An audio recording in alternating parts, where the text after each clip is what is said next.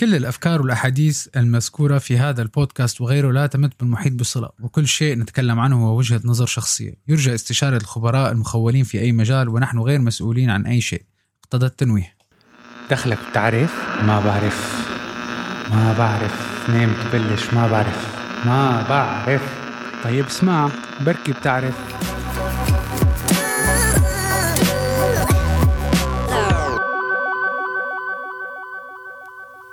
صباح الخير. حلقة جديدة من بودكاست ما بعرف. اليوم رح نحكي عن موضوع كثير العالم بيتجاهلوا إنه موجود أو بيعتبروا إنه هذا شيء طبيعي وهن إنه ما بيتأثروا فيه بس هو بالحقيقة بيلعب دور كتير كبير بحياتنا ألا وهو موضوع ال rejection أو الرفض. الرفض وال rejection هو جزء كتير أساسي وموجود بحياتنا سواء علينا اعترفنا أنه هو موجود وبيأثر علينا ولا لا. rejection ممكن يصير الواحد بالعيلة ممكن يصير بالبيت مع أهله ممكن يصير مع أصدقائه ممكن يصير مع زملائه بالعمل أو ممكن يكون رفض بالعمل نفسه أو ممكن تكون نقدم على شغل تنرفض بكتير حالات. ما في بني آدم بيرضى أنه ينرفض كان من group أو من مجموعة أو من أداء مهمة أو من أي شيء آخر. هلا موضوع ال rejection إذا بدنا نرجع للأساس تبعه هو شيء جدا طبيعي لأنه نحن كبشر مساويين إنه نكون جزء من مجموعة أو نكون ننتمي إلى مثل ما بيقولوا آه اللي هو ال tribe style اللي هو القبيلة أو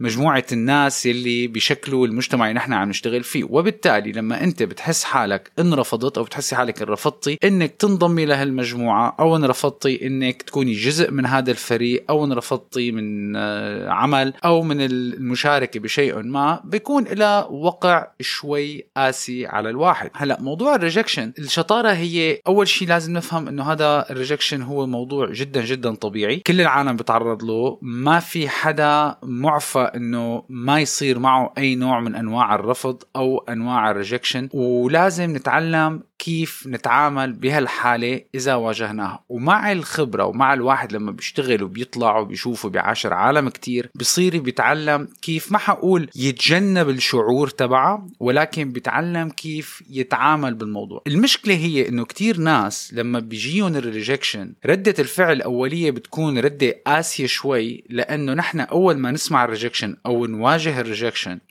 قبل ما نعرف شو بدنا نتصرف وقبل ما المخ تبعنا يقرر بطريقة rational بطريقة عقلانية كيف نتعامل مع الموضوع automatically ال subconscious mind اللي هو العقل الباطني تبعنا بياخذ ال negative side من ال rejection ويبلش يحط براسنا قصص وأفكار أيام ما إلها وجود من الصحة. آه، ممكن بصير الواحد مدى ما صار rejection بحس حاله إنه لا إنه هو ما بيستاهل يكون عنده هالشيء أو ما بيحق له يكون جزء من هالمجموعة أو ما بيحق له يشتغل هالمشروع بتكبر القصة براسنا وبتخلينا نتضايق أكثر وممكن تأثر على حياتنا اليومية. هلأ النقطة هي إنه تأثير ال rejection بيكون كتير قاسي على الواحد بالذات إذا ضربت مثل ما بيقولوا على وتر حساس. كيف يعني؟ يعني إذا شخص مثلا عنده مشكلة بتقبل الناس لإله بسبب الجو آه، العام اللي ربي فيه بالبيت إنه أهله ما كانوا يعطوه الحب والحنان وال attention اللي كان لازم ياخده كطفل فبس يكبر مدى ما بيواجه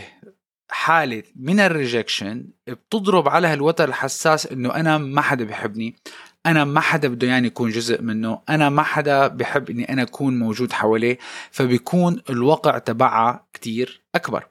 لذلك حتى درجات الرفض درجات ال reaction تبعنا للرفض تجنب يعني بتتغير من شخص لشخص. وهذا بناء على الواحد المحيط اللي ربيان فيه والجو العام يلي عايش فيه وكيف بيفكر بالطريقة. هلأ أول شيء لما بصير معنا حالة من الريجكشن رح أطبقها على مثال مشان تكون كتير سهلة علينا. فلنفرض أنت آه، قدمت على شغل وأنت كنت معلق كتير آمال كتير كبيرة إنك تعمل مقابلة هالشغل هي ورحت عملت المقابلة وأنت خلصت المقابلة إنك أنت عملت كتير منيح. وانت المفروض تاخذ الشغل.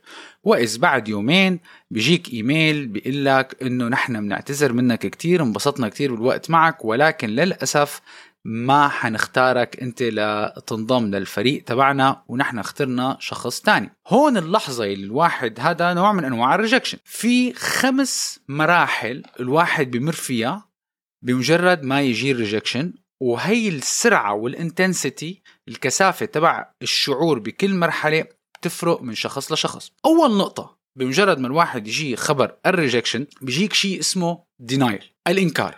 إنه لا أنا ما بصير يرفضوني. هذا أول شيء الواحد بحاول إنه ما يصدق الموضوع.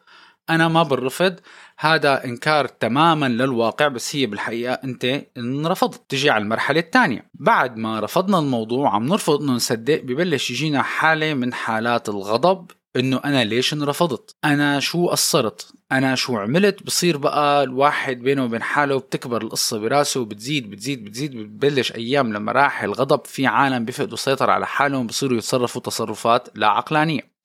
مدى ما فتنا بال denial صار ال anger بصير في المرحلة الثالثة اسمها bargaining أو المساومة لحتى تغير أنت الفكرة إنك أنت رفضت شو ال bargaining تجي بقى تقول لحالك طيب okay هلأ هن رفضوني بس خليني أنا ادق لهم شوف ليش رفضوني شوف إذا بقدر غير شيء ممكن أطلب فرصة تانية. ممكن هون بقى أنت عم تصير تبرر لحالك إنك أنت ليش رفضت لتقبلها. وفي عالم كتير بيصيروا بيحطوا اللوم والمشكلة الرفض اللي فاتوا فيها لشيء عامل خارجي. إنه لا أنا ما فيني شيء غلط. وأنا ما في شيء الحق علي بس أنا متأكد إنه في شيء تاني أثر على القرار لذلك رح أحاول اتدارك الموقف. بس تكتشف إنه موضوع البارجينينج ما حيأثر أو ما له حيغير القرار. في ناس أيام بيمرقوا بنوع من الإحباط.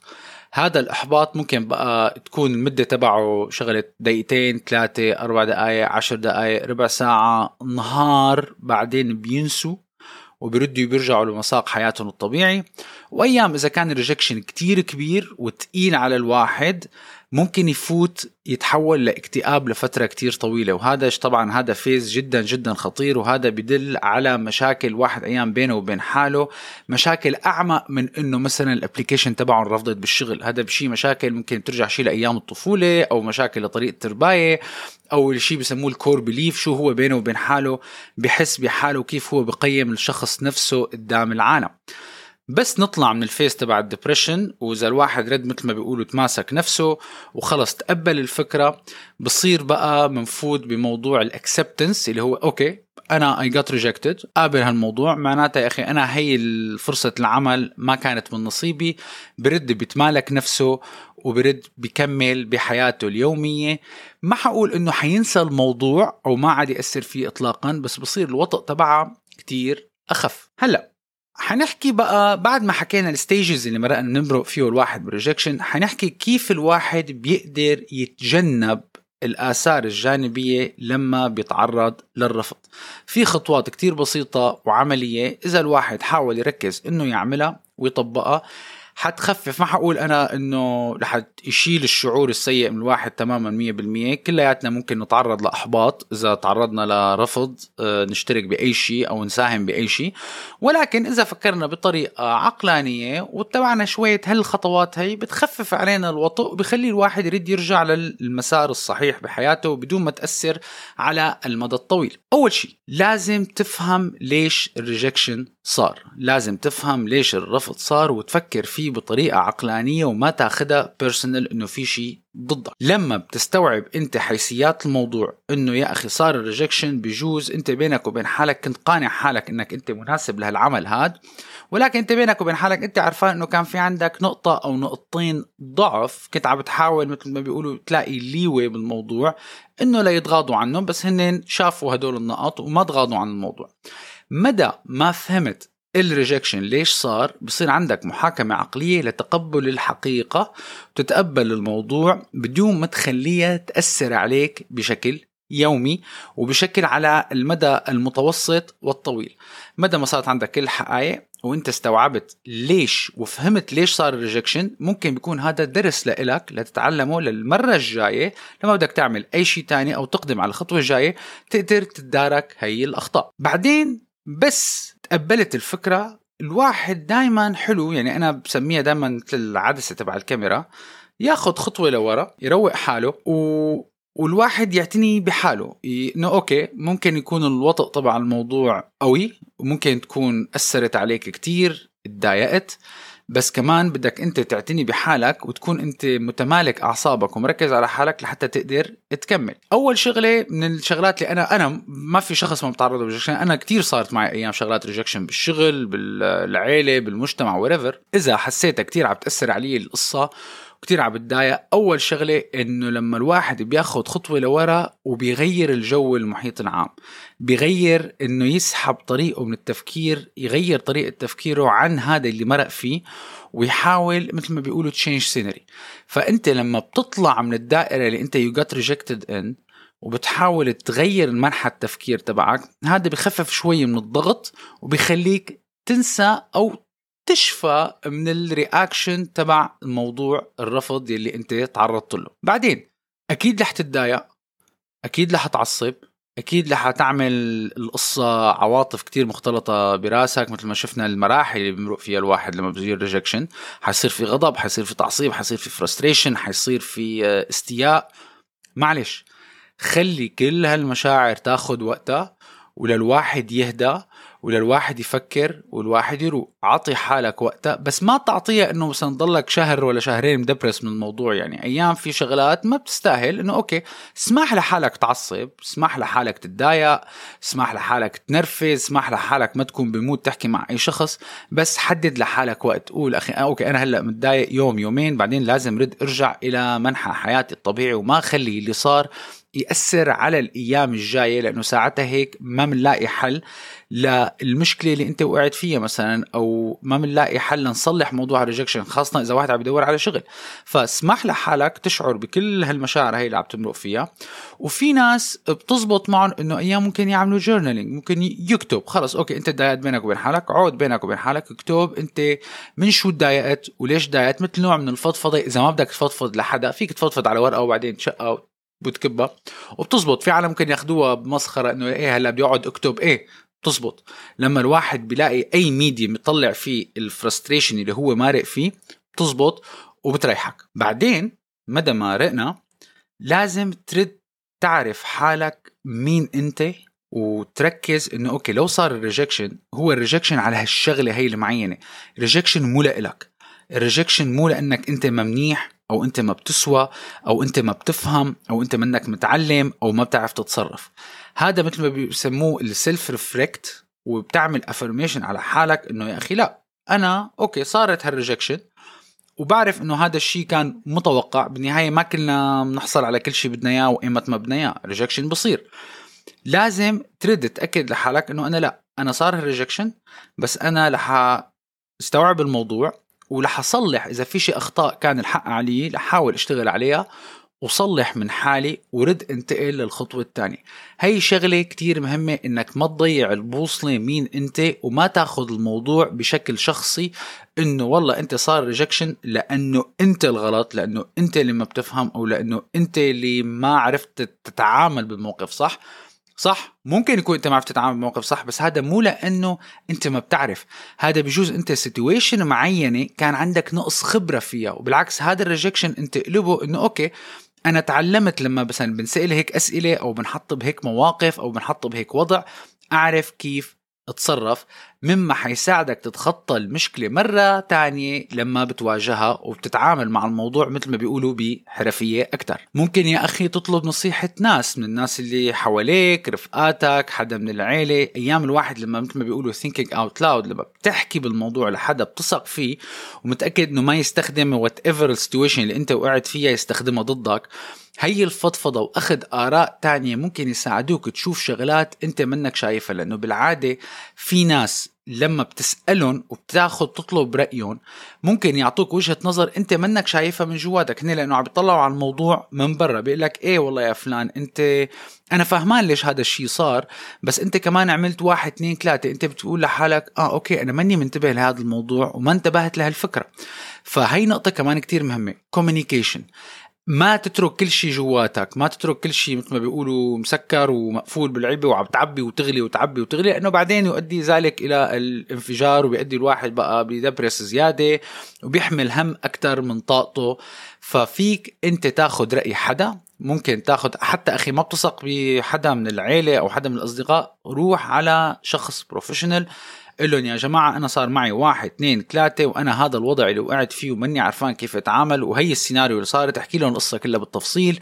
ممكن يعطوك رأي أو يعطوك وجهة نظر أنت ما كنت شايفها. ما تزيد التفكير كتير. ما مثل ما بيقولوا تلق حالك وهذا جلد الذات إيه وأنا لأني ما عرفت جاوب أنا لأني ما عرفت أتعامل بهالموقف وأنا لأني سألت هالسؤال. يلي صار صار. ومثل ما بيقولوا المكتوب ما منه مهروب. فجلد الذات أيام هذا ما بيفيد ونحن بعرف إنه كتير عالم بيحكوا إنه لا لا تجلد ذاتك ولا تجلد ذاتك ولا تحمل حالك فوق طاقتك.